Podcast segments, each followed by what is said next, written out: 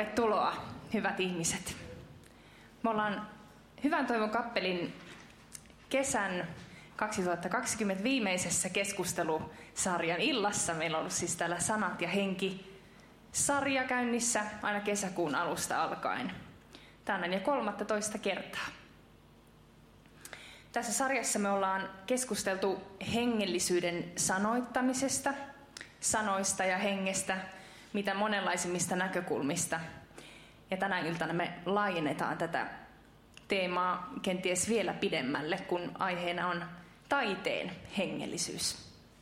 Mitä se on? Nämä on molemmat itselleni läheisiä aiheita, sekä taide että hengellisyys, kun olen sekä muusikko että teologi koulutukseltani. Ja ajattelen, että taide ja hengellisyys on erityisen lähellä toisiaan. Usein vaikkapa tiede ja uskonto asetetaan jotenkin vastakkain. Ja, ajatella, ja argumentoidaan, että uskonto ei voi jotenkin mitata tai selittää samalla lailla kuin tieteellisiä asioita. Mutta eikö oikeastaan sama argumentti päde taiteeseen? Taidekin on selittämätöntä ja taiteellinen kokemus on jotain, mitä ei voi mitata. Ää, meillä on tänä iltana täällä kolme vierasta. Heimo Hatakka siellä. Ja Jiri Kuronen on meidän tämän illan keskustelijavieraat. Ja lisäksi Jätkäsaaren oma Anna Hanski on meillä tänään laulamassa. Heimo Hatakka on toimittajana, uraa tehnyt myös teologian maisterikoulutukseltaan ja hän on sanoittanut tunnettuja lauluja muun muassa Jukka Leppilammelle, Jonna Jäänefeltille ja Anna Puulle. Ja tota, Heimo on myös toimittanut kirjailijapappi Juhani Rekolan kirjoituksia.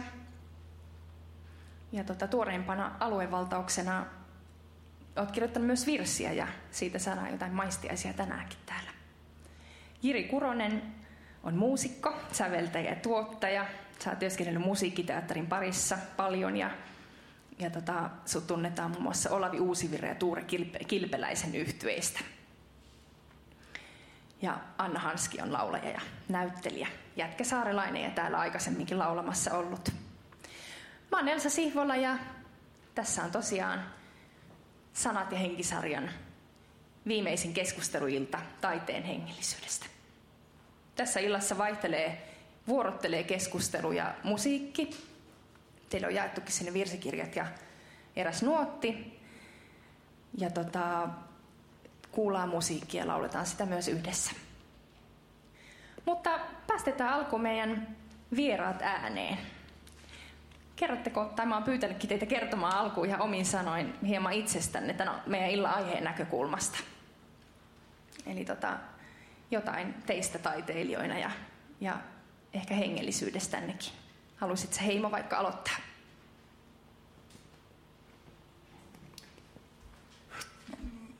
kysymys ei ehkä ole ihan helppo kertoa itsestään tästä näkökulmasta. Mä luulen, että mulla itsellä kyseessä on jonkinlainen melkein synnynnäinen ominaisuus, että mä oon kokenut taiteen aina aika syvästi hengellisenä asiana. Ja tämän jälkeen tietysti herää kysymys, että mitä mä ajattelen sillä hengellisyydellä. Se sitä oikeastaan pikkasen kuvastaa yksi mun valitsemani kappale, joka me kuullaan tässä vähän myöhemmin. Se, mä ajattelen, että se koke, kokemus niin kuin, syntyy jostain syvästä ihmettelystä jonkun asian äärellä. Ja se on mulle taiteen keskeinen ominaisuus ihmetellä asioita, olla tässä mielessä niin kuin hedelmällisesti tietämätön ja t- tässä mielessä ihastunut asioihin, joihin ei ole helppoja vastauksia. Ja mulle elämä kyllä aina on ollut sellainen, että näistä asioista ei ollut, ollut puutetta, joihin ei ole helppoja vastauksia. Ja ne ne on oikeastaan, mä luulen, vaikuttanut aika paljon mun elämäntaipaleeseen ja taidemakuun. Että mä pidän sen tyyppisestä taiteesta, joka askaroi aika vaikeiden kysymysten kanssa. Itse asiassa mä tässä mielessä ajattelen, että tiedekin liittyy tähän pyhään perheeseen, koska, koska myös tiede kyllä lähtee samantyyppisestä ihmettelystä usein. Ja, ja myöskin jos ajatellaan niin kuin vaikkapa nykytiedettämme, joka avaa meille melko huikeita näköaloja monenlaiseen, monenlaisiin asioihin, eikä vähiten jotenkin tähän valtaisaan universumiin, jossa me ollaan sitten yksittäinen ihmettelevä lajike, niin, niin tota, jotenkin tämmöinen tie, tietämättömyys ja syvä kiinnostuneisuus mua on, on niin kuin ajanut tämän tyyppisten asioiden pariin. Mä oon myös kokenut taiteen, musiikin ehkä erityisesti aika lohdullisena asiana. Se on auttanut mua paljon elämäni vaikeassa kohdin, oikeastaan yksi, yksi semmoinen vaikea kohta oli, oli jo teiniästä eteenpäin. Mä kärsin aika pahoista paniikkireaktioista. Mulla oli sillä aika, aika semmoinen ulkopuolinen olo maailmassa. Ja sehän on myös perinteisesti ihan hyvä positio lähteä kiinnostumaan taiteesta ja my, myös panikoivalle ihmiselle kirjoittaminen on aika luonteva väline etsiä sitä omaa ilmaisua, koska monesti puhuminen ja kontakti ihmisiin oli, oli hyvin hankalia ja jännitteisiä asioita. Jotenkin tämmöisillä lähtökohdilla, mä, itse asiassa muistan kyllä varhaisen valaistumisen hetken. Mä olin ehkä 15-16-vuotias. Mä kävelin sisään yhteen kahvilaan ja tota, mä keksin, mikä musta tulee isona. Ja, ja tota, se keksintö oli se, että musta tulee sanojen sekatyömies. Ja mä tosiaan olen nyt valmistunut hiljattain teologian maisteriksi, mutta hyvin pitkään mä onnistuin olemaan yhteiskuntatieteiden dropout. Ja tota, mutta kyllä se jotenkin niin kuin, mä edelleen olen sitä mieltä, että mä olen sanojen sekatyömies, että se on, se on niin kuin se mun ammatti. Ja kaikki nämä mun yksittäiset tekemiset, ne jollain lailla liittyy siihen, että mitä, mitä kaikkea niistä sanoista voi tehdä ja veistää. Ja sinänsä myös mä ajattelen, että niiden sanojen varaan me on rakennettu meidän elämää, ei ainoastaan taidetta, me on rakennettu yhteiskuntamme, kirkkomme. Moni, moni asia on, on kuitenkin, me asumme sanoissa tässä, tässä mielessä jotenkin niin kuin hyvin konkreettisestikin. Se sitten kysymys, että mitä, mitä niiden sanojen takana on ja, ja niin kuin millaisia symboleita ne sanat on niin sanotulle todellisuudelle. Sitähän me emme tiedä, mutta, mutta tota, sanat on se yhteinen sopimus, jota me kudomme tässäkin tilanteessa. Te, te kuuntelette, kun mä muotoilen sanoista sitä, kuka mä olen, ja joko uskotte tai ette usko, mutta tota, mulla, mulla ei ole niin oikeastaan muuta käytössä niin kuin nämä sanat. Ja kyllä mä uskon myös, että sanoilla voi tehdä joskus aika ihmeellisiäkin asioita, mutta se vaatii oikeastaan sitä, mitä, mitä kaikkien muidenkin ihmeiden tekeminen ja ammattitaitoa ja jotenkin, jotenkin niiden asioiden innokasta harrastamista. Ja tota,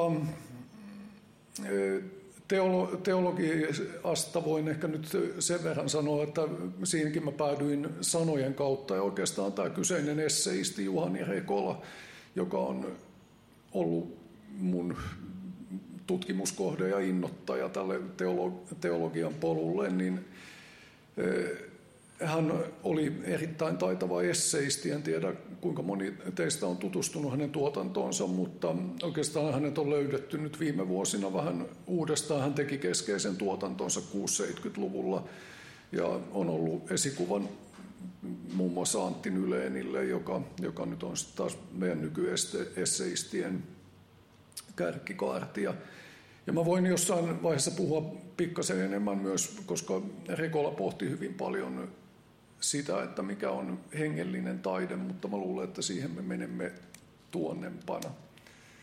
Eli olen sanojen sekatyömies. Kiitos Heimo. Jiri. No, sanojen sekatyömiehellä oli paljon sanoja ja paljon sanottavaa. Mun täytyy sanoa, että mä oon kyllä aika simppeli tomppeli tuohon verrattuna, että ää, mä oon kasvanut sellaisessa kodissa, missä laulettiin tosi paljon. Mun äiti ja mun äidin sisko Merja tätini oli tosi innokkaita laulajia ja aina kun meillä on kokoonnuttu perheen ja suvun kesken, niin meillä aina laulettiin ja leikittiin piirileikkejä ja tansseja. Tavallaan siitä kokemuksesta mä ammennan niin kuin mun elämässä, että mulle niin kuin soittaminen ja laulaminen ja tanssiminen on aina sellaista yhteyttä toisiin ihmisiin ja se on jotain, mitä tehdään yhdessä ja se on jotain, mikä väreilee niin kuin sellaisessa selittämättömässä taajuudessa, mitä me ei voida nähdä eikä koskettaa, mutta se on silti olemassa. Se on koko ajan meidän välillä ja yhdistää meitä ihmisiä. Ja se voi olla musiikkia, jossa on sanat, mutta se voi olla myös musiikkia ilman sanoja. Ja jos sä oot sanojen sekatyömies, niin ehkä mä oon sitten sävelten sekatyömies.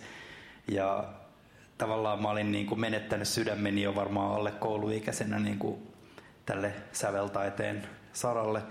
Mutta tietysti oli tosi monien sattumien summa, että musta tuli muusikko.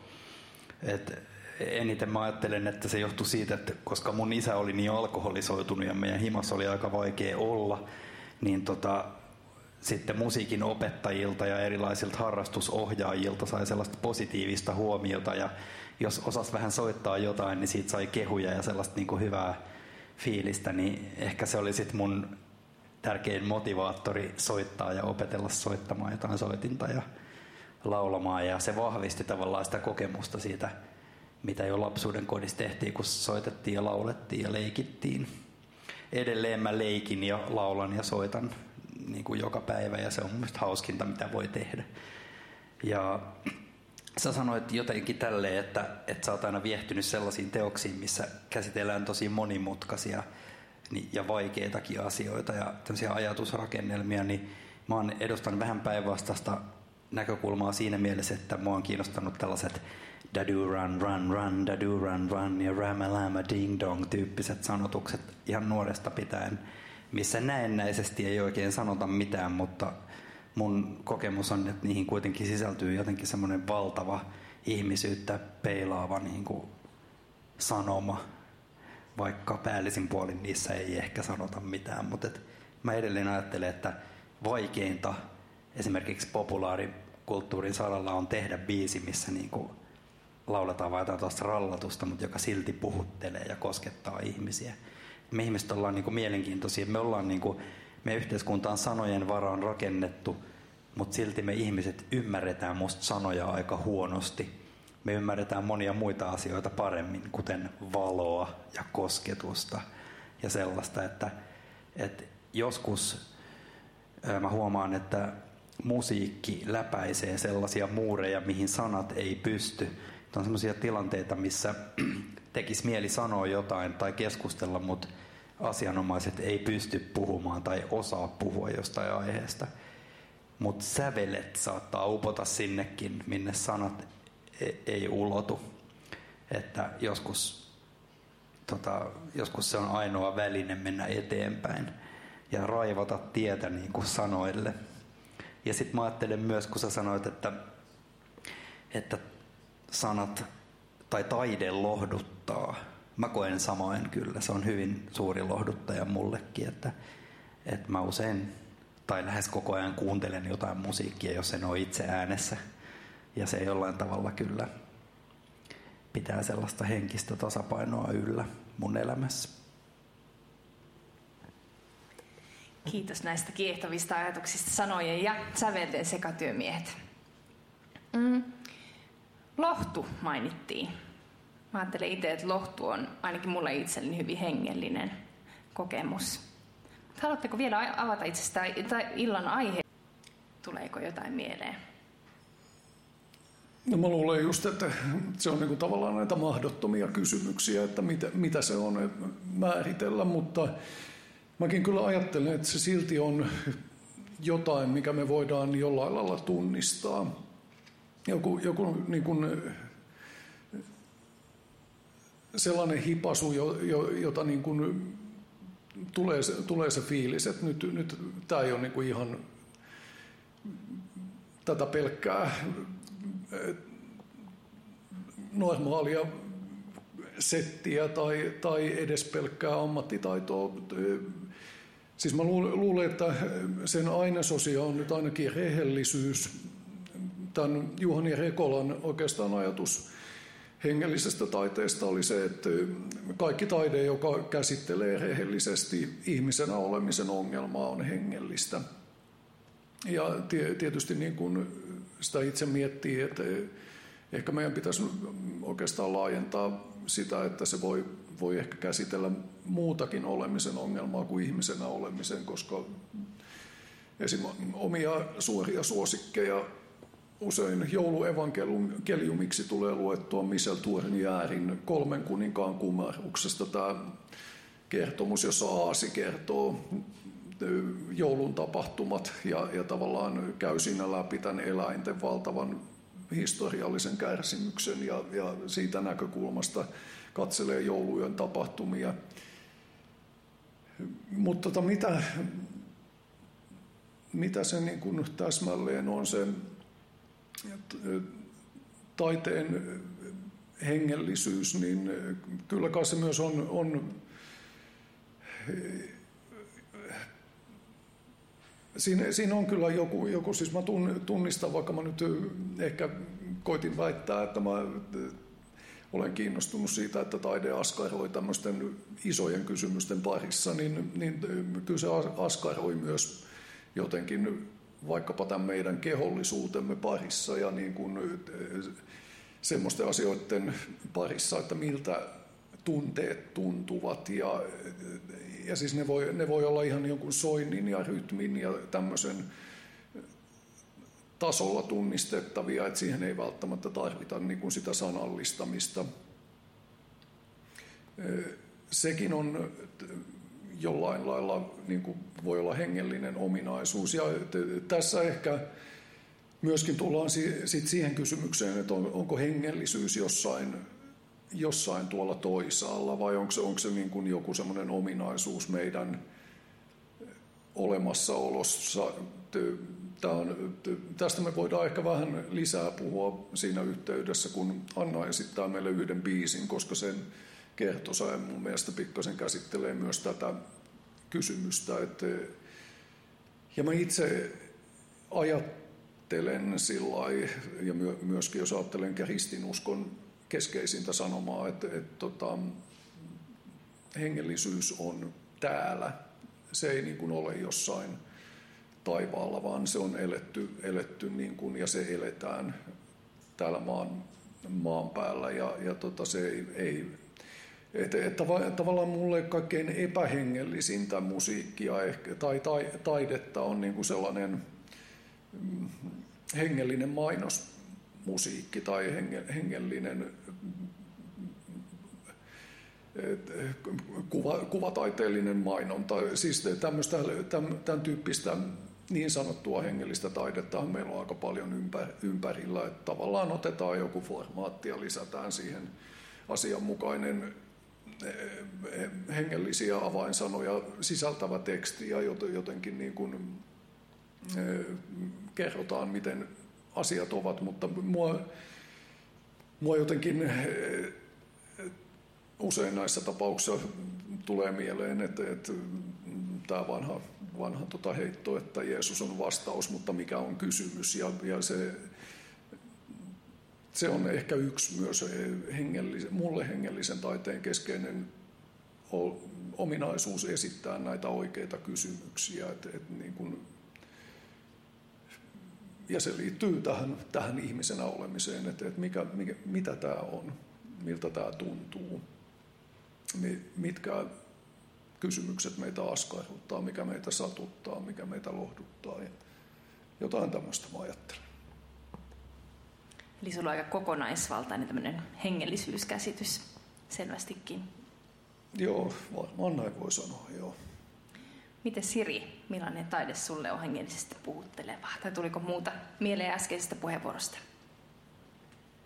No, tuli kyllä paljonkin mieleen, koska tota, tässä käsitellään niin valtavan laajoja kokonaisuuksia, mutta mä ehkä sanon ihan lyhyesti vaan, että mä oon joutunut pohtimaan paljon sellaista kysymystä, kun musiikin saralla jotkut, varsinkin tällaisen hyvin tieteellisen ja ehkä ateistisen maailmankuvan omaavat ihmiset on sanonut aika voimakkaasti, että sävelet eivät ole hengellisiä, että sävelet ovat vain säveliä ja, ja niin kuin, ni, niihin ei voida sanoa, että joku tietty sointu tai tietty sävelkulku tai joku tietty melodia olisi hengellinen. Mutta kun mä oon tätä pohtinut tosi paljon, niin silti subjektiivisesti ihminen ja kuulija ja kokija voi kuitenkin kokea hengellisen kokemuksen myös instrumentaalimusiikin äärellä. Ja ehkä hyvä tämmöinen vähän vanhempi esimerkki on vaikka Bachin teokset, joita moni pitää niin kuin hengellisenä musiikkina, vaikka niissä sävelissähän ei, jos me soitettaisiin ulkoavaruuden tulokkaalle Bachia, niin kertoisiko mikään siinä musiikissa tälle olennolle, että tämä on hengellistä musiikkia?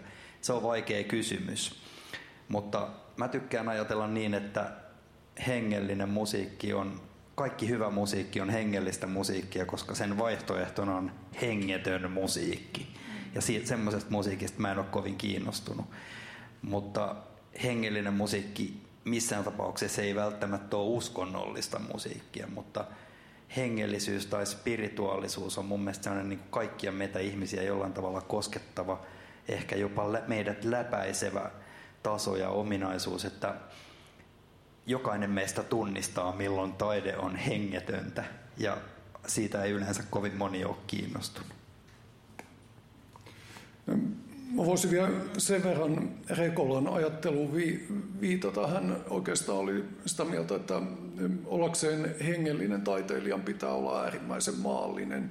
Ja siitä mä oon niin ihan täsmälleen samaa mieltä, että se on just näin, että, että niin kuin sävelet eivät sinällään ole hengellisiä tai sanat eivät sinällään ole hengellisiä, vaan se on, se on niin kuin sitä materiaalia, että, että samoista, samoista tiilistä me rakennetaan synagoga ja maakellari. Se on vaan niin kuin kysymys siitä, että mitä me halutaan niistä rakentaa. Ja tä, tässä mielessä niin kuin se ei ole yhdentekevää, minkä tyyppistä kulttuuria me suositaan. Että onko kulttuuri vain väline vaikkapa tehdä rahaa tai vai, vai onko, onko sillä joku tämmöinen ylevämpi ominaisuus, että me rakennetaan niin kuin sitä kaikkea. Ja tämä, tämähän on ihan kiinnostava kysymys, että, että tota, oltiinko Bachin aikaan viisaampia tässä, että tavallaan annettiin tehdä sävelistä sen tyyppisiä katedraaleja. Eikö Bach ollut nimenomaan tota rahan takia liikenteessä, koska hän oli palkkasäveltäjä? Hän oli palkkasäveltäjä ja et, siis sehän ei sulje pois sitä, etteikö siitä voisi saada ja pidä saada palkkaa, mutta ehkä viittasin nyt tämmöiseen hitmaking machinery, niin kuin Johnny Mitchell on tainnut kutsua tätä, että et niin sitten sit on myös semmoinen tapa niin kuin suhtautua siihen taiteeseen, että, että tämä on nyt niin kuin vaikkapa pinnalla ja tällaista me nyt vaan tehdään, koska nyt tämä menee. Mutta Minusta ehkä, ehkä tässäkin mielessä joku semmoinen hengellinen ulottuvuus on oleellista taiteessa, koska ihmiset, jotka jollain lailla siitä hengestä synnyttävät taidetta, niin on sopivasti ulkopuolisia. Ne, ne ei ehkä ole siinä valtavirrassa, mutta, mutta usein he kyllä tuovat sit siihen musiikkiin tai mihin vaan taidelajiin jotain sellaista, mitä, mikä taas voi viedä sitä hyvinkin suorin harppauksin eteen tai sivulle tai, tai jonnekin, mutta tota, se, on, se on myös, myös niin kuin tämmöinen taiteen indie-ominaisuus jollain lailla musta se, että se ei ohjaudu ulkoa, vaan, vaan jostain tämmöisestä sisäisestä näystä. Me ollaan tosi syvällisten filosofisten kysymysten äärellä ja tästä on kiinnostavaa jatkaa tässä illan mittaan vielä. Toi kanssa kutkuttava tämä Jirin hengellisyys vs. hengettömyys. Vähän tämmöinen sanaleikkikin, että, että miten sen hengellisyyden sitten toisaalta määrittelee ja millaisia merkityksiä vaikkapa taiteelliselle kokemukselle yksilö antaa. Ja tulee mieleen just tämä kliseeksi muodostunut ää, tokaisu, että Matteus passi on viides evankeliumi. En tiedä, kenen suusta se on alun perin lähtöisin, mutta, mutta tota, kertoneen jotain juuri tästä aiheesta ja taiteen semmoisesta hengellisestäkin julistusvoimasta. Teki yleisö pääsette sitten millään osallistumaan keskusteluun vielä tässä illan mittaan, eli laittakaa korvan taakse, jos tulee hyviä pointteja ja kysymyksiä mieleen, niin jatketaan keskustelua vielä yhteisesti myöhemmin. Mutta otetaanko tähän... Joo, eli mä oon tätä, tai Jiri ja Heimo on molemmat tuoneet tähän tilanteeseen itselleen puhuttelevan kappaleen, joka me seuraavaksi esitetään. Ja tehdäänkö niin, että ensin musiikki ja sitten, jos haluat sanoa siitä pari sanaa. Eli ensin Heimon biisi.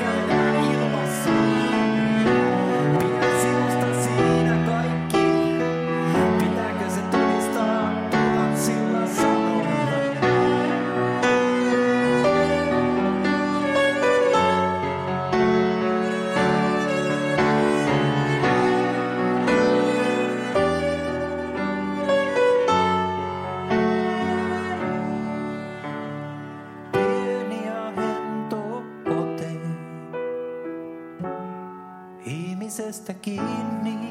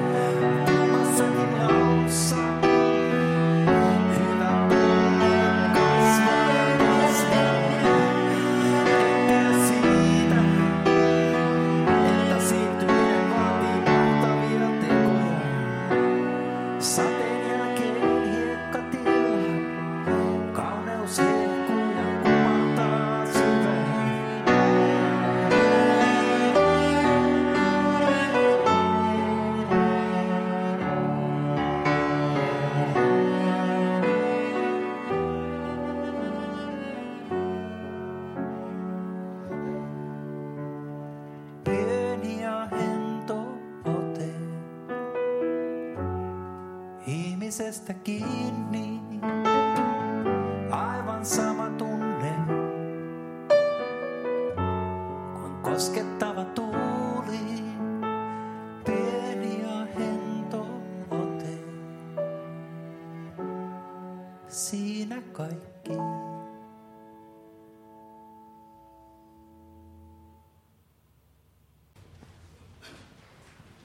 Tässä kuultiin siis Dave Lindholmin Pieni ja hento ote. Miksi tämä on sulle Heimo tärkeä kappale? Siinä kaikki. Tota, tätä voisi lähestyä monesta näkökulmasta. Joskus aina ilmestyy sellaisia teoksia mun mielestä, jotka on, tavallaan muuttaa koko pelin. Ja kyllä mulle jollain lailla ainoa oli semmoinen suomalainen levy, joka yhtäkkiä loi ihan uuden standardin sanoisin myös, että se loi ihan uuden standardin tavalle olla mies. Me eletään kulttuurissa, jossa äijäillään aika paljon, rokissakin äijäillään ja Davekin osaa äijäillä. Mutta tota, yhtäkkiä se, että ne synnytti Oton kanssa tämmöisen teoksen, joka, joka niin kuin oli jotain niin muuta ja joka myös sanotuksiltaan, mä jotenkin, tässä sanotuksessa on niin kuin valtavasti elementtejä, jotka on mulle syvän viisaita. Vaikkapa olemisen riemu ei ravistele olkapäitä, runoilijan kehto ei ole ruusuista tehty koskaan, hiljaisuuden huntu ei milloinkaan petä kuulijaa, mikä nämä yhdistää rakkaus suureen elämään. Se on tosi kaunis säkeistö. Sitten mulla oli isä, joka oli aina sitä mieltä, että pitää ajatella järjellä, ei tunteella. Ja mua on riemastuttanut alusta pitäen tämä, miten niin jalat maassa, oletko nähnyt kenenkään kävelevän ilmassa. Sitten tässä on myös yksi hienoimpia kiitollisuuden kuvauksia, mitä mun mielestä suomen kielellä on olemassa. En pidä siitä, että siirtyminen vaatii mahtavia tekoja. Sateen jälkeen hiekkatiellä kauneus hehkuu ja kumartaa syvään. Siinä on joku, joku tota, että, siis mä, mulle tässä teoksessa on aina ollut joku pyhyyden tuntu. Ja, ja meillä on paljon asioita kristillisessä traditiossa, jotka on hyvin vaikeasti sanotettavia, kuten vaikkapa kolmiyhteinen Jumala ja etenkin pyhä henki. Ja tota, Daven kertosa ja pieno, pieni ja hento ote ihmisestä kiinni, aivan sama tunne kuin koskettava tuuli, pieni ja hento ote, siinä kaikki. se on, mun mielestä onnistuu pukemaan sanoiksi jotain, jonkun semmoisen kokemuksen kosketetuksi tulemisesta, joka, joka tota, luulen, että aika monella ihmisellä voi olla se, se on jo joku, jota ei, ei voi niin kuin tuhansilla sanoilla selvittää, vaan, vaan joku, joku niin hentonen, että oikeastaan niin kuin pitäisi olla hiljaa. Ja, ja Dave on tältäkin osin viisas tässä tällä toteamuksella hiljaisuuden huntu ei milloinkaan petä kuulijaa.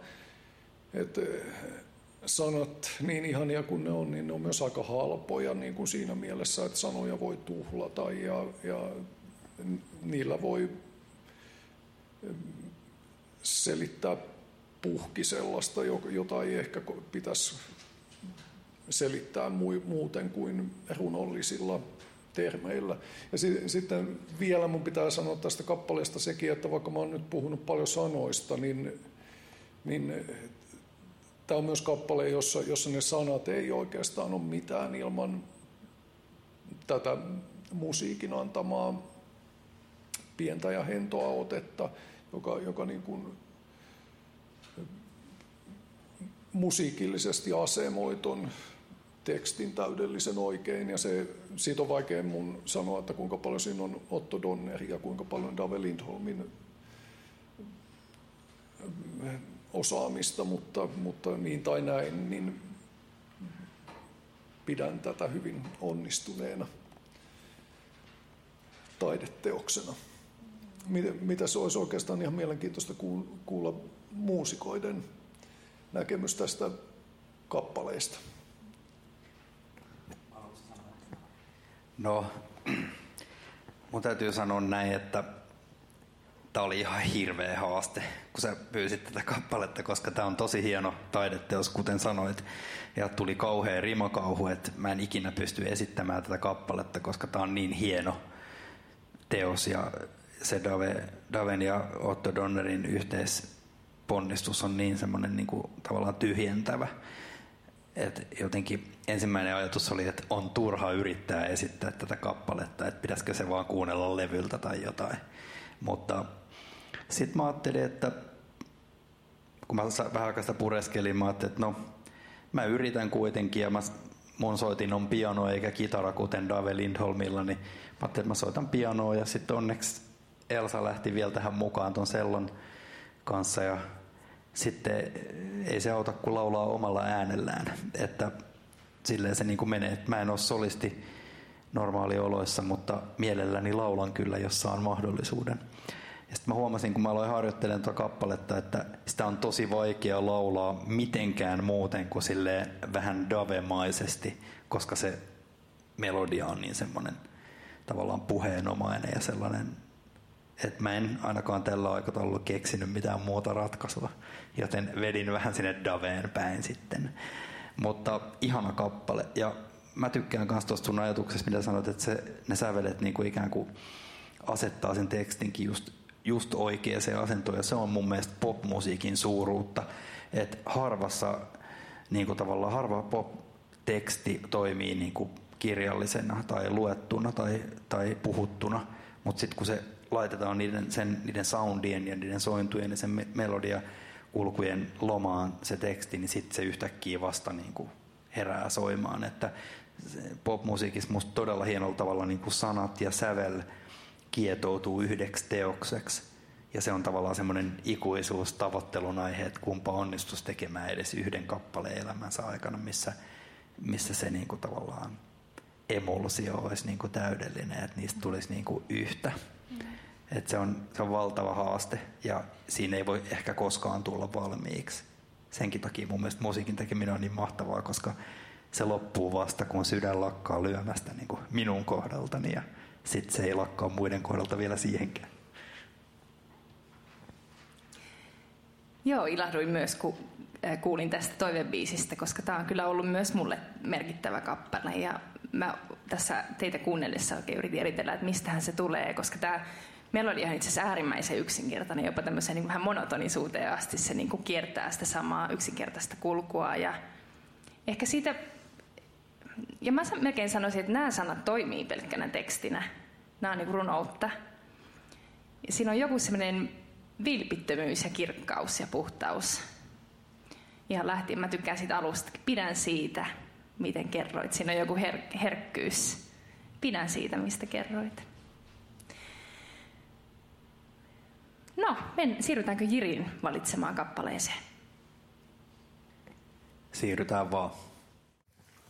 Tuossa mä koitin jo aikaisemmin taustottaa sitä, että mä oon itse vähän tämmöisestä yhteislaulukulttuurista, niin mun piti sitten ikään kuin olla sanojen nimittäinen ja valita omaksi kap- valitsemakseni kappaleeksenikin yhteislaulu.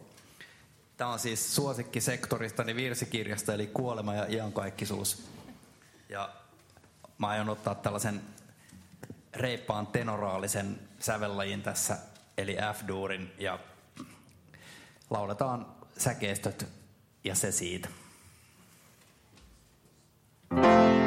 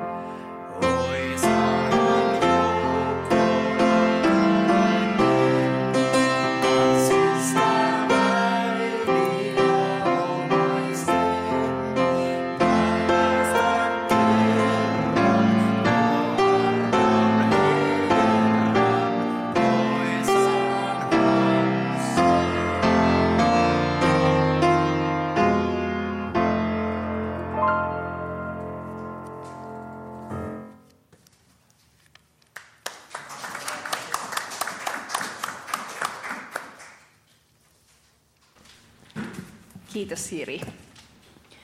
Tämä on vanhalla körttisävelmällä tämä duurisävelmä, jolla laulettiin. Ja tosiaankin kuoleman virsi. Miksi tämä valinta?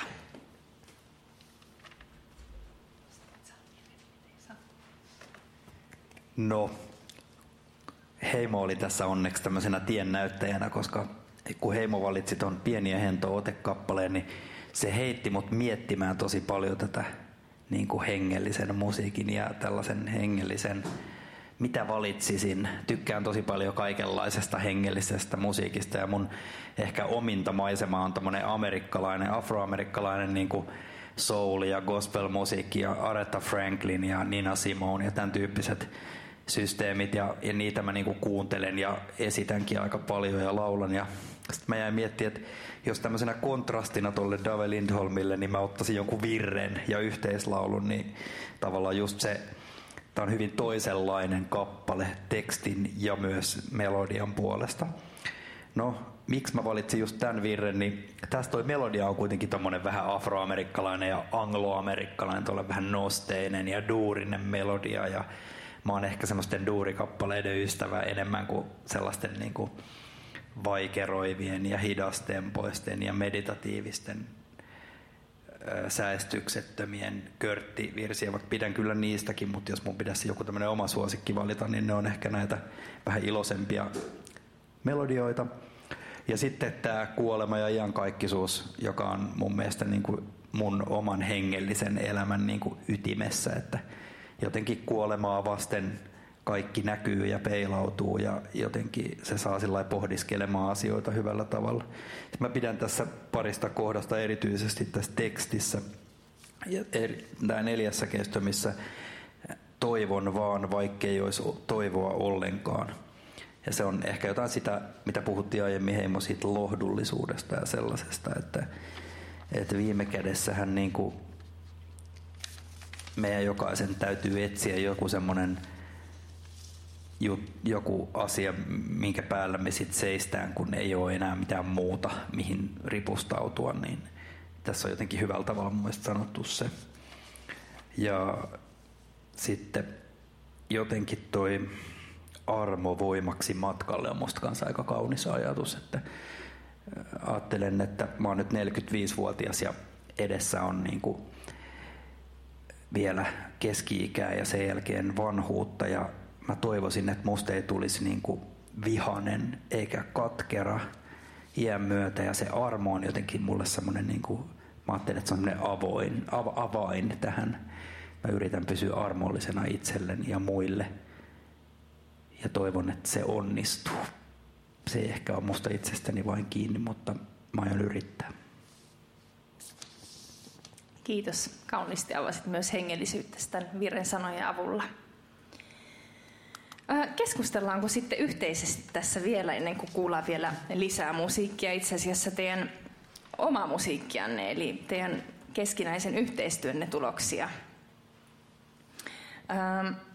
Mitä ajattelette, kun olette sanojen ja sävelten sekatyömiehiä, niin, niin tota, mites tota, miten näette tämän niin kulttuurikentän ja sitten vaikkapa kirkon suhteen? Miten ne keskustelevat? Onko kirkossa tilaa monenlaiselle taiteelle tai musiikille tai sanoille? Herääkö tästä ajatuksia?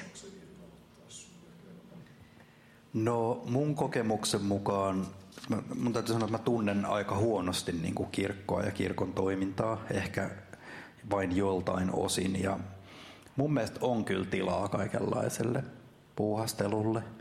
Ja mun ymmärtääkseni niin kuin kirkon tuella ja kirkon parissa tehdään kaikenlaista taidetta ja musiikkia ja monenlaista systeemiä, mutta kieltämättä niin kuin ehkä kirkkoympäristönä on ainakin muusikon näkökulmasta näyttäytyy aika jähmeenä järjestelmänä ja sillä lailla, että, että tavallaan ää, jos ajatellaan niin kuin vaikka messuja ja Jumalan palveluksia, kirkkosalia ja urkuja ja virsikirjaa ja sen ikään kuin musiikillista sisältöä, niin kyllä se tällaisen rytmimuusikon näkökulmasta on aika jäykkä kokonaisuus. Ja tietysti sitä on yritetty viime vuosikymmeninä vähän sille niin kuin raikastaa ja rytmittää, mutta kaikkihan ei siitäkään tykkää, että ehkä myös samalla lailla kuin koko yhteiskunnassa, niin myös kirkon sisällä näkemykset jakautuu ja, ja se on musta hyvä asia, että hyvä, että on moniääninen yhteiskunta ja hyvä, että on moniääninen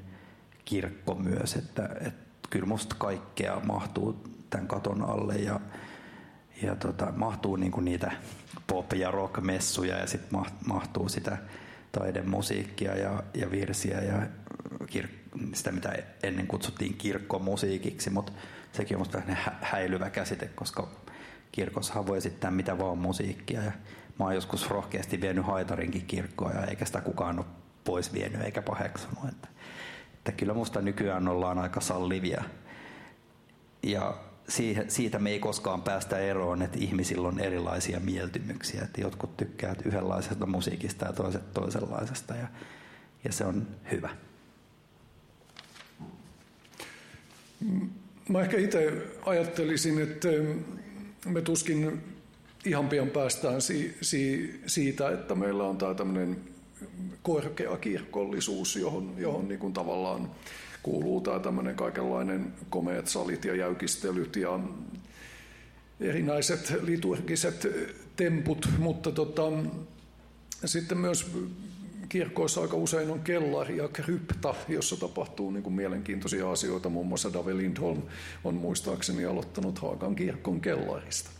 Ja, ja tota, aika moni, moni muukin. Ja, ja tota, että, tavallaan tämä tämmöinen, mä luulen kuitenkin, että niin kuin kirkon piirissä on sit yllättävän paljon syn, syntynyt. Itse asiassa nyt esimerkiksi Samuli Puttero puhuu aika paljon 50-vuotishaastattelujensa yhteydessä siitä omasta seurakuntanuoruudestaan ja, ja sen vaikutuksesta hänen, että jotenkin positioon maailmassa ja sanottamiseen. Ja Samuli on myös mun mielestä, jos ajatellaan suomalaisia sanottajia, niin vaikkapa kappale Elämä on juhla on mun mielestä kyllä todella hieno, hieno teksti. Ja et mä, ehkä mä kaipaan, kaipaan niin kuin enemmän, enemmän sitä, en, en niinkään sen tota korkeakirkon syleilyä, koska se on semmoinen tappava syleily, joka, joka niin kuin, tav- tavallaan siihen vähän kuuluu siihen pelin henkeen. Se, että, että se on semmoinen kuoleman suudelma taiteelle, mutta, mutta tota, mä luulen, että sitten tavallaan siinä siellä, siellä niin kuin nuorkissa ja kryptoissa ja sivuhuoneissa voisi vois olla niin kuin se hyvä paikka semmoiselle.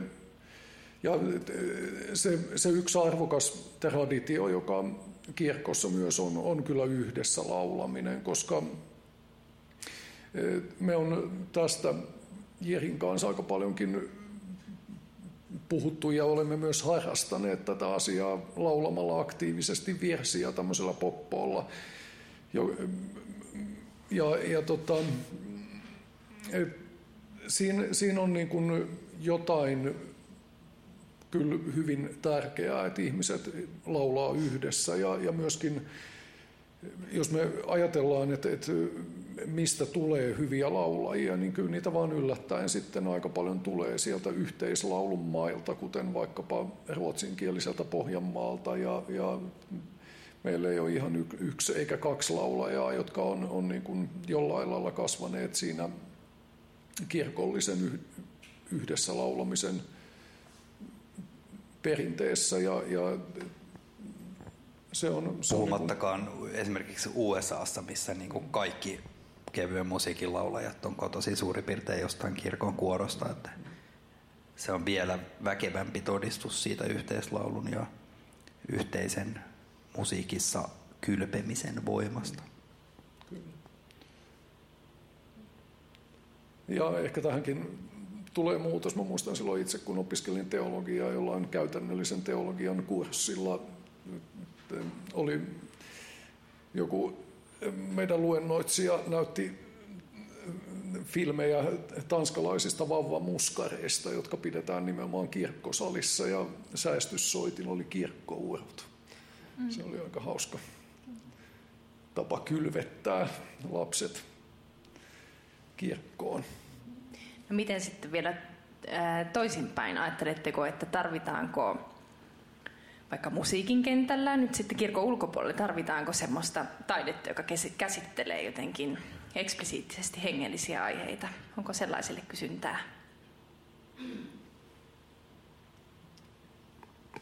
Mä luulen, että siinä on aina vähän se ongelma, että silloin, siis me, mehän on hyvin pitkään eletty semmoisessa kulttuurissa, jossa luoja varjelkoon, jossa niin kuin leimaudut jollain lailla gospel-artistiksi, niin tavallaan sitten sit se on niin semmoinen lokero, jossa pitää olla loputtomiin. Et, et mä, siis mä itse pohdin tätä aikoinaan aika paljon, että et niin kuin mikä, et, mulle on aina ollut niin kuin vaikka mä oon tehnyt jonkin verran musiikkia, jo- joka niin kuin varmaan mielletään, että, että se, ne on niin kuin hengellisiä jollain lailla, niin semmoinen mun suuri esikuva on tämmöinen kanadalainen Bruce Coburn, joka, joka tota, on tehnyt hyvin mittavan hienotannossaan aina, aina mukana, mutta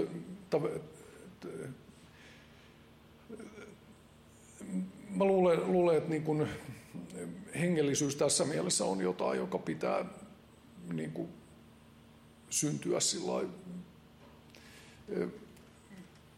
siitä sisäisestä tarpeesta pohtia jotain, jotain täm- tämmöistä, että, että se, mä, mä itse, itse en, en niin kuin kaipaa semmoista kulttuuria, johon me lyödään leima päälle, että tämä on nyt mm. niin kuin kristillistä kulttuuria ja se sitten, sitten niin kuin pitäy, pitäydytään vaikkapa seurakunnan tilaisuuksissa tässä, mm. tässä kristillisessä kulttuurissa. Että, että sen, sen tyyppinen lokerointi mulle itselle on aika vieras ajatus. Ja onko toisaalta niinkin, että semmoinen maallinen versus hengellinen musiikki, lokerointi on vähän keinotekoistakin, että niin kuin tässä teidän puheenvuoroistakin on käynyt ilmi, niin ei sitä rajaa noin vaan voi vetää, ainakaan toisen ihmisen puolesta.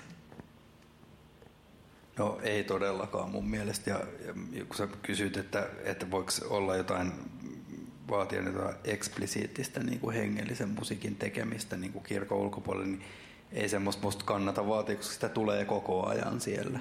Että, että hengel, tavallaan musiikki, jota voidaan, jonka ihmiset voi kuulla niin kuin hengellisenä musiikkina tai pohdintana tai etsintänä, niin mun mielestä sitä julkaistaan ihan jatkuvasti. Niin kuin, se täytyy vain löytää jotenkin tuosta kaiken julkaisun virrasta. Mutta esimerkiksi tänä vuonna niin mun mielestä vaikka tällaiset artistit just kuin Putro tai Viitasen Pia ja ehkä tämä Tuure Kilpeläinen, jonka yhtyessä mä itse soitan, niin musta ne on kaikki mitä suurimmassa määrin niin kuin hengellisen musiikin tekijöitä. No kertokaa jotain teidän yhteistyöstä ennen kuin seuraavaksi kuullaan sen hedelmä. Miten te tutustuitte ja rupesitte tekemään yhteistyötä? Taidettiin sitä just hiljan muistella, että me tapasimme ensi kertaa Komme-ravintolassa joskus kauan kauan sitten ja, ja tota, me oltiin mukana yhdessä projektissa, jossa sanottajilta pyydettiin tekstejä ja sitten säveltäjille niitä lähetettiin sävellet, sävellettäviksi, mutta tota, me tutustuttiin silloin, mutta me ei kyllä silloin vielä tehty mitään yhdessä, että tämä on tullut tässä vuosien saatossa. Joo, se oli muistaakseni vuonna 2004, kun se tehtiin se just nyt lauluilta.com ravintolassa. Ja tota, joo, silloin me tutustuttiin.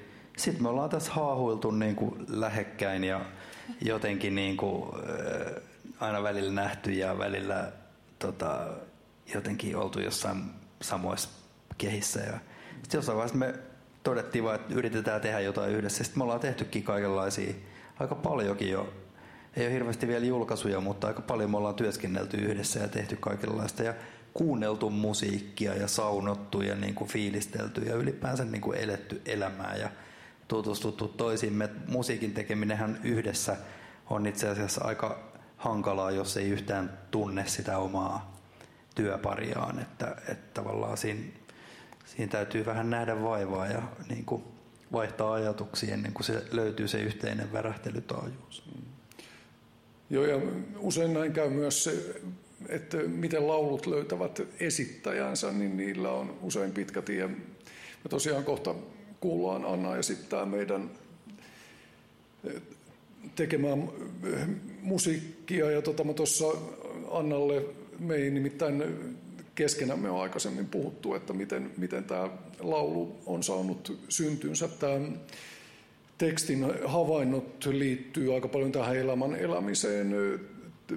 Tässä tekstin syntyvaiheessa mä olin aika paljon seurannut appivanhempien elämää. He elivät hiukan sen tyyppistä elämänvaihetta, mitä tämä teksti kuvaa. Tämä ei ole yksi yhteen niin kuin heidän elämästään, mutta kuitenkin tämä saa innotusta siitä ja sitten tämä osui mun teologian opintoaikoihin, niin tämän tekstin syntymään muistaakseni Poliin Espoosta kohti Helsinkiä. Ja semmoinen levytuottaja kuin Lasse Kuorkki soitti mulle, että he on tekemässä yön uutta levyä, että voisiko mä mitenkään ajatella tekeväni tekstin yöyhtyeelle. Ja tota mä en ehkä ole koskaan ollut kovin suuri yön musiikin ystävä, anteeksi niille, jotka sitä, sitä ovat, mutta rehellisyyden nimissä näin on sanottava. Mutta sitten mä ajattelin, että kaikkeahan voi tietenkin kokeilla. Ja sitten mä ajattelin, että mitkä on ne niin kuin jotenkin elementit, mitä pitää olla tämmöisessä yötekstissä. Ja siinähän pitää olla sopivasti semmoista patetiaa ja, ja tämmöistä, tämmöistä jotenkin vähän elämää, elämää suurempaa ja jo, jollain lailla näin tämä syntyi, no niin kuin useimmiten popmusiikissa käy, mä lähetin sen tekstin ja mistään ei kuulunut koskaan mitään. Ja se katosi tänne kadonneiden aarteiden planeetalle. Ja, ja no, sitten, sitten kuitenkin me alettiin jossain vaiheessa työstää sitä, että, että tässä ehkä kuitenkin voisi vois olla jotain ja, ja sitten laulu jossain vaiheessa Anna voi itse asiassa kertoa, että miten, miten sä sait siitä ensin vihin, koska se ei tainnut, tainnut ainakaan minun kauttani tulla, mutta, mutta tota, nyt tämä on musta hyvien tähtien alla tämä laulu tällä hetkellä. No niin, me kuullaan siis, onko tämä biisin nimi Toinen toiselle? Toinen Joo. on toisen. Tervetuloa Anna.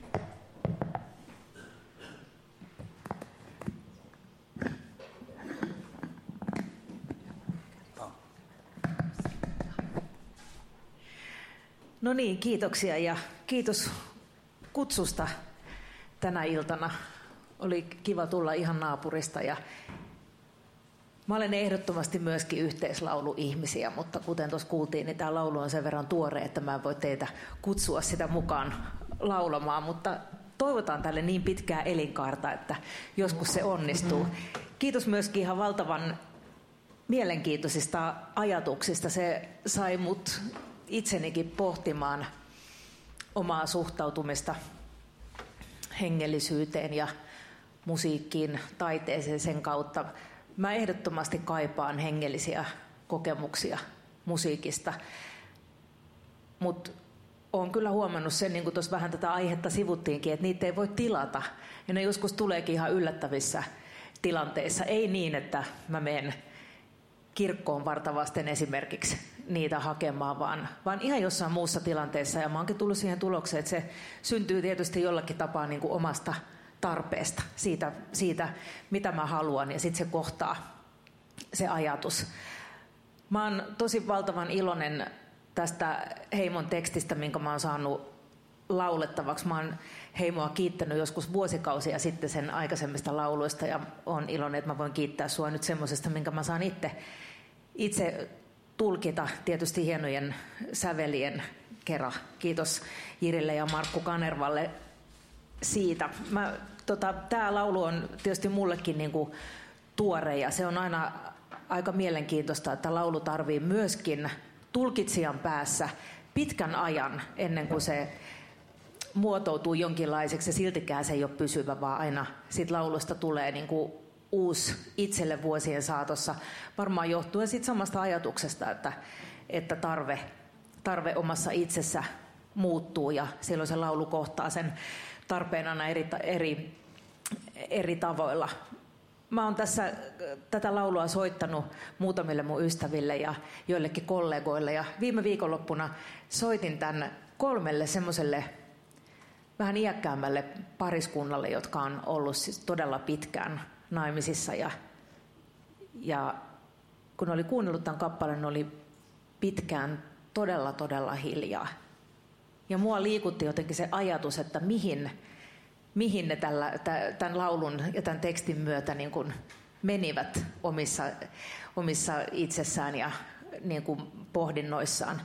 Ja laulu on semmoinen, että vaikka tämä tietyllä tavalla kertookin, niin kuin Heimokin avasi, niin van, vanhasta tai pitkään yhdessä olleesta pariskunnasta, niin eihän laulu koskaan niin kohdennettu voi olla, että tämä olisi vaan heille, vaan ihana ajatus siitä, että sai muutkin pohtimaan juuri se nimenomainen tilanne tätä laulua taas ihan uudella tavalla. Mutta laulamaanhan mä oon tänne tullut, että eiköhän lauleta.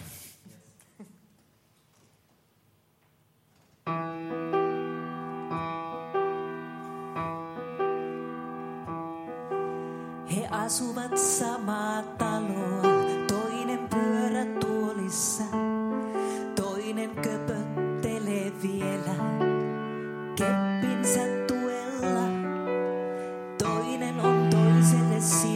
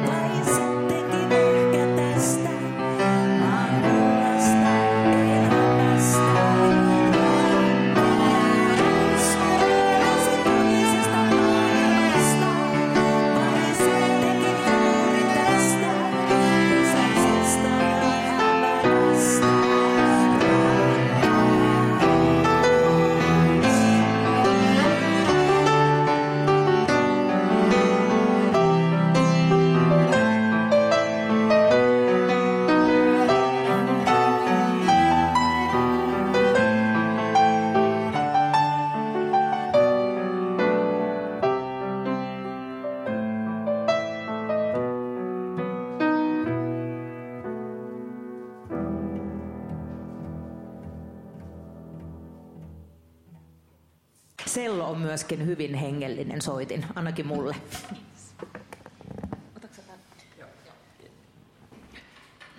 Kiitos Anna. Ja tosiaan tuossa tulikin mainittua, hyvä että mainitsit Anna, eli siis tämä ei ollut yksin minun säveltämäni kappale, vaan minun ja Markku Kanervan yhteistyössä säveltämä. Tässä tuli jo aikaisemmin vähän puhetta, sä puhuit emulsiosta, jolla missä sanat ja sävelet yhdistyy jonkunlaiseksi synergiaksi tai jotenkin, että ne vaan toimii yhdessä.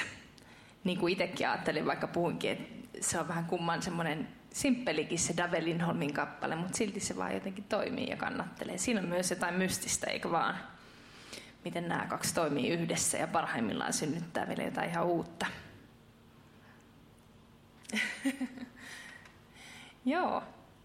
Joo, se on nimenomaan, se mystisyys on niinku mielenkiintoinen sana, koska selvästikin hyvät ja kokeneet lauluntekijät pystyy jotenkin myös houkuttelemaan tavallaan sen asian esiin. Ja jo- jotenkin semmoista intuitiivista toimintaa se ainakin mun kokemuksen mukaan usein on, että, että tavallaan jotkut, mä oon esimerkiksi harjoitellut runojen säveltämistä niin kuin aika nuoresta pojasta lähtien ja se on semmoista alitajunnan virtaa enemmän se runojen säveltäminen, että mä teen usein Kai Chydeniuksen viitoittamalla tiellä, eli otan yöpöydälle ne runotekstit ja luen niitä illalla. Ja sitten kun on nukkunut yön yli ja herää aamulla ja laittaa kahvit tippuun ja menee piano ääreen, niin sitten usein joku niistä teksteistä ikään kuin on tuossa jossain mielen päällä. Ja sitten siihen tekee mieli tarttua. Ja se usein lähtee aika jouhevasti käyntiin se sävellysprosessi sitten, kun sitä omaa alitajuntaa on ensin yön yli kiusannut. Joo, ja tämä on myös semmoinen ala, jossa asiat on aika vaikeasti ennustettavia. Jos mä ajattelen omia tekstejä, ehkä se isoin hitti tällainen niin kuin laajan yleisön tietoisuudessa on Annan säännöt rakkaudelle.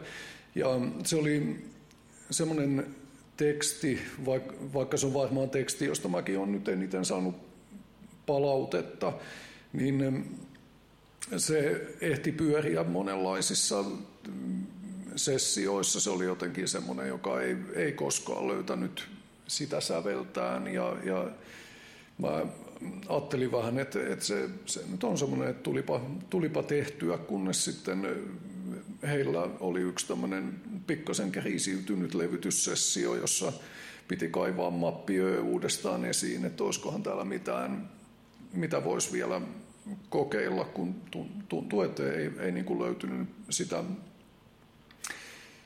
silloin sitä, sitä jotain niin sanottua isoa biisiä. Ja, ja tota, no sit, sitten sattui, sattui niin, että nimenomaan nämä sanat ja sävelet löysivät toise, toisensa ja, ja tota, on, siinä, siinä mielessä mä su, suhtaudun myöskin hyvin epäilleen semmoisiin yrityksiin tehdä jotain niin sanotusti suoria lauluja, koska ainakin mun kokemus siitä on, että ne, ne on kyllä semmoisia omalakisia otuksia, jotka syntyvät, jos ovat syntyäkseen, että, että ne, ne, ne ei ole niin kuin ennustettavia ja usein, jos niitä lähdetään tekemällä tekemään, niin ne on hyvin tuskasia ne taipaleet ja, ja lopputuloksena ei kyllä välttämättä ole se suuri kappale. Mä oon samaa mieltä ja aika paljon nyt on ollut viime vuosina just musiikkiteollisuuden ja levytysten kanssa tekemisissä, niin täytyy sanoa, että se prosessi on niin pitkä ja monivaiheinen siitä, kun teksti ja sävellys on olemassa, sitten mihin tuotantoon, kenelle artistille sitä lähdetään tekemään, miten se artisti sen ottaa omakseen ja tavallaan puhaltaako ikään kuin tulkitsija siihen sen tulkinnan, sen hengen siihen lauluun ja sitten vielä se, että, että mitä sitten sen jälkeen tapahtuu. Että tässä koko prosessissa on niin monta mahdollisuutta ikään kuin mennä vikaan tai epäonnistua tai jotenkin ajautua harhapoluille, että se on samalla lailla mä ajattelen kanssa, että se on mahdotonta ikään kuin, ikään kuin tietoisesti nyt päättää, että nyt tästä tehdään suuri laulu. Se syntyy, jos on syntyäkseen. Ja musta se on hyvä, että koko prosessin siinä voi olla sellaista intuitiivista niin kuin ajelehtimistä. Se voi lähteä jo siitä tekstin kirjoittajan niin kuin elämästä ja siitä, että sattumalta tuli kaatosade, kun olin ajamassa länsiväylän vartaa ja sitten jouduin menemään katoksen alle ja sitten se siitä jotenkin alkoi. Tämmöiset, tästähän on kysymys kaikessa taiteen tekemisessä, että pitäisi olla riittävän joutilas ja riittävän niin kuin tavallaan kiireetön ja kuormittamaton mieli ja sielu ja aivot, jotta on tilaa ottaa kiinni jostakin ajatuksesta, mikä liitelee ohi. Tuosta tulee mieleen yksi säveltäjä, jota, jo, jo, joka on vähän ehkä tämmöinen pahinomainen, että, että monet pitävät hänen musiikkiaan hengellisenä arvopärt. Ja, ja myöskin itse pidän Pärtin musiikkia jollain syvällä tavalla hengellisenä. Mutta joskus muistan lukeneeni Pärtin haastattelun, missä hän kuvasi sitä omaa työtapaansa, että hänen niin kuin keskeinen musiikillinen luomistyönsä on odottaa. Ja se, se voi olla, olla myös niin kuin ihan hyvä metodi, että, että tav- tavallaan niin kuin antaa asioiden kypsyä eikä, eikä ne, niin kuin työskentelee jollain semmoisella näkymättömällä tavalla ja tä- tässä mielessä tehokkuus ei välttämättä ole aina maailmassa tehokkainta, että voi olla, olla myös joku toinen tapa olla niin kuin siinä mielessä te, tehokas, että, että sitten kun tekee, tekee aika mer, merkittäviä asioita. Mutta tota, mielellään, jos tulee jotain kysymyksiä tai kommentteja, niin pitäisikö meidän kuulla, Joo, kuulla tässä siirrytään vielä vaiheessa? tota, ää, loppuosio. Meillä on itse asiassa vielä yksi teidän yhteisvirsi, mikä lauletaan yhteisesti ja katsotaan, jos jää vielä aikaa, että otetaanko se iltavirreksi vai sitten vielä kertakiellon päälle yksi yhteinen iltavirsi. Mutta tota, tosiaan, ää, onko tullut mieleen kommentteja tai kysymyksiä? Voi sanoa ihan yleisesti ajatuksia tai sitten kysyä näiltä herroilta siellä.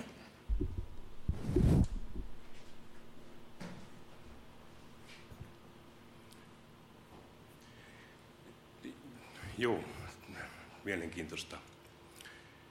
Ehkä tähän, tota, ihan, tähän just tämän ihan viimeiseen puheenvuoroihin. Mulle niin kun, ymmärrän eh, jotenkin tämän, tämän niin kun mystisyyden korostamisen ja siis tuli näitä sanoja, että siinä on jotain ennustamatonta, mystistä.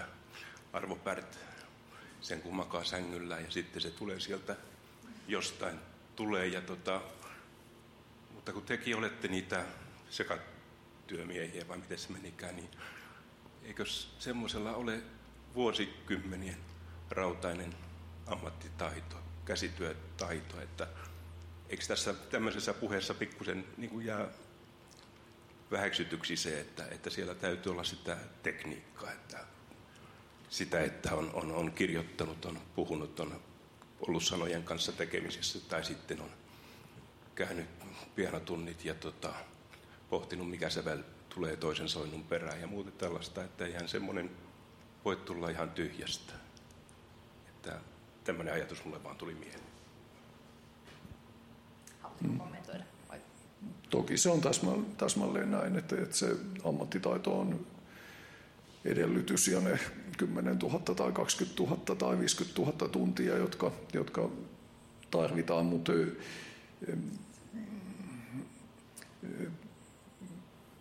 mutta sitten sit kun sekään, sekään ei kuitenkaan vielä aina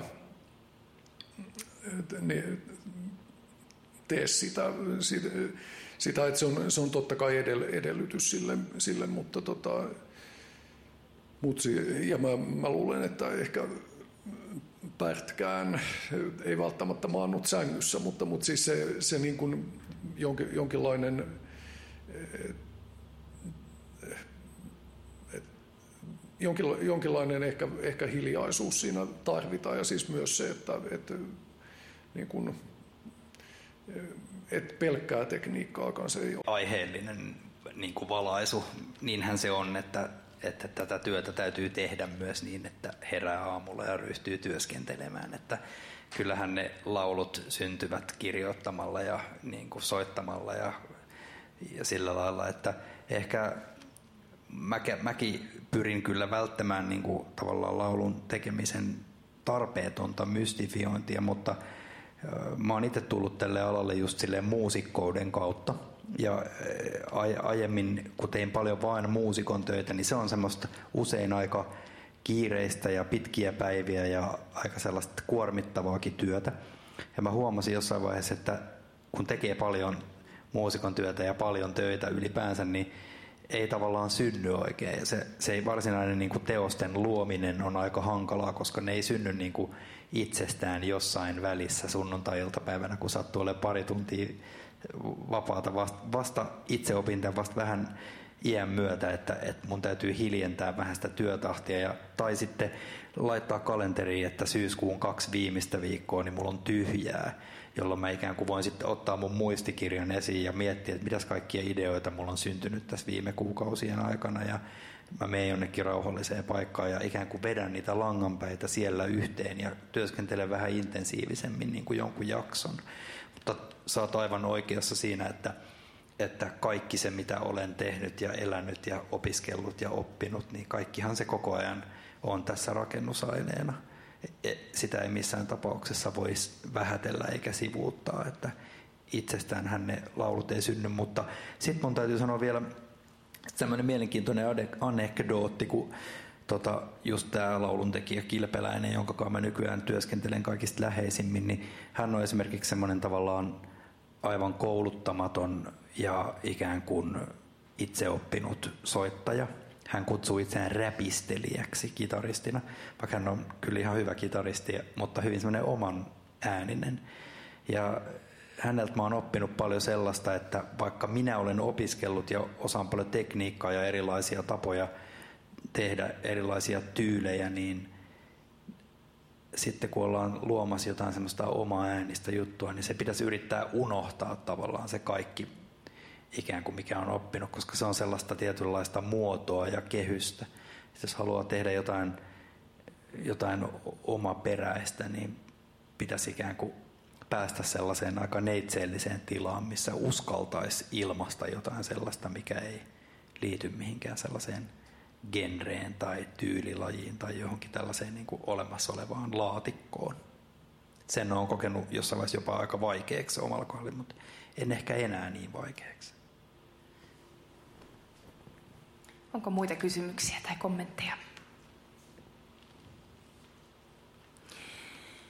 Ellei, niin tuota, äm, hieman infoa ehkä tähän väliin ennen kuin mennään vielä tuohon loppumusiikkiin.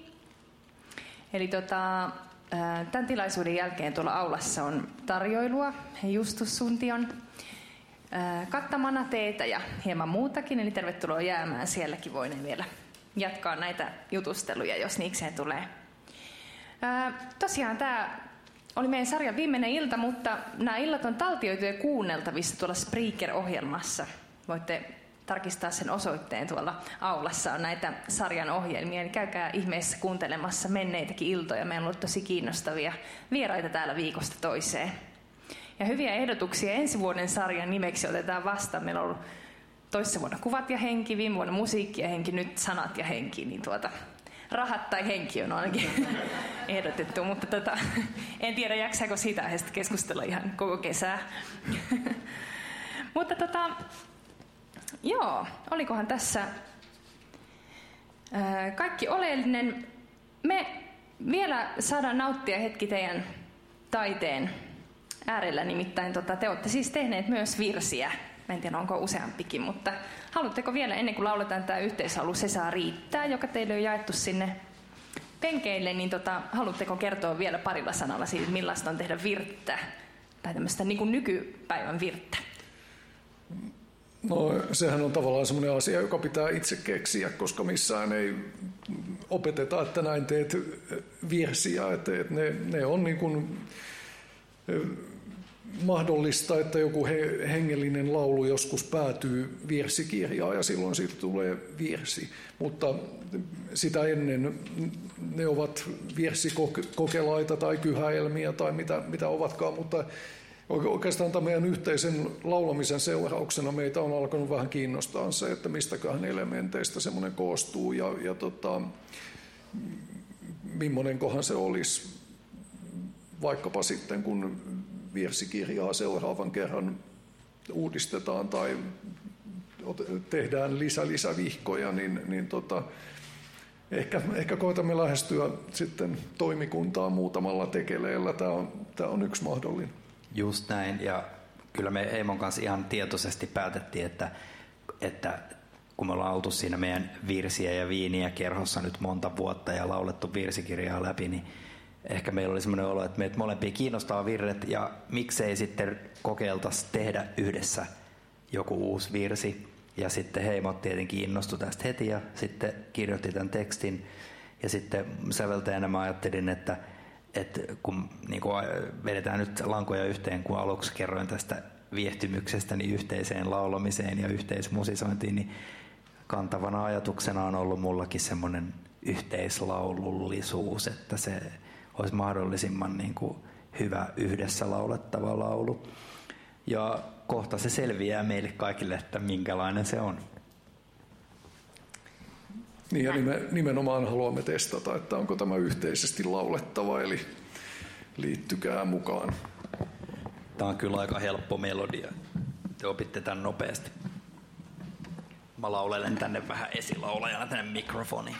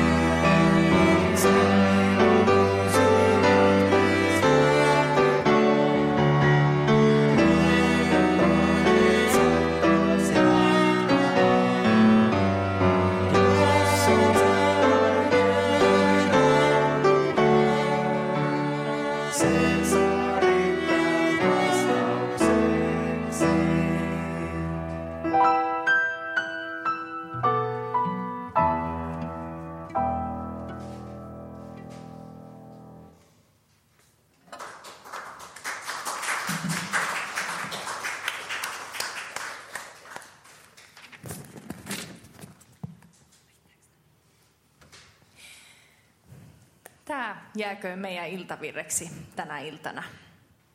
Lämmin kiitos Heimo Hatakka, Jiri Kuronen, Anna Hanski, hyvä yleisö, Heidi Meriläinen siellä tekniikan äärellä ja suntiot Justus ja Ruut. Hyvää yötä, Jeesus myötä. Tervetuloa uudelleenkin Hyvän toivon kappeliin. Täällä syksyn ohjelma jatkuu turvajärjestelyyn, mutta kuitenkin. Voikaa hyvin.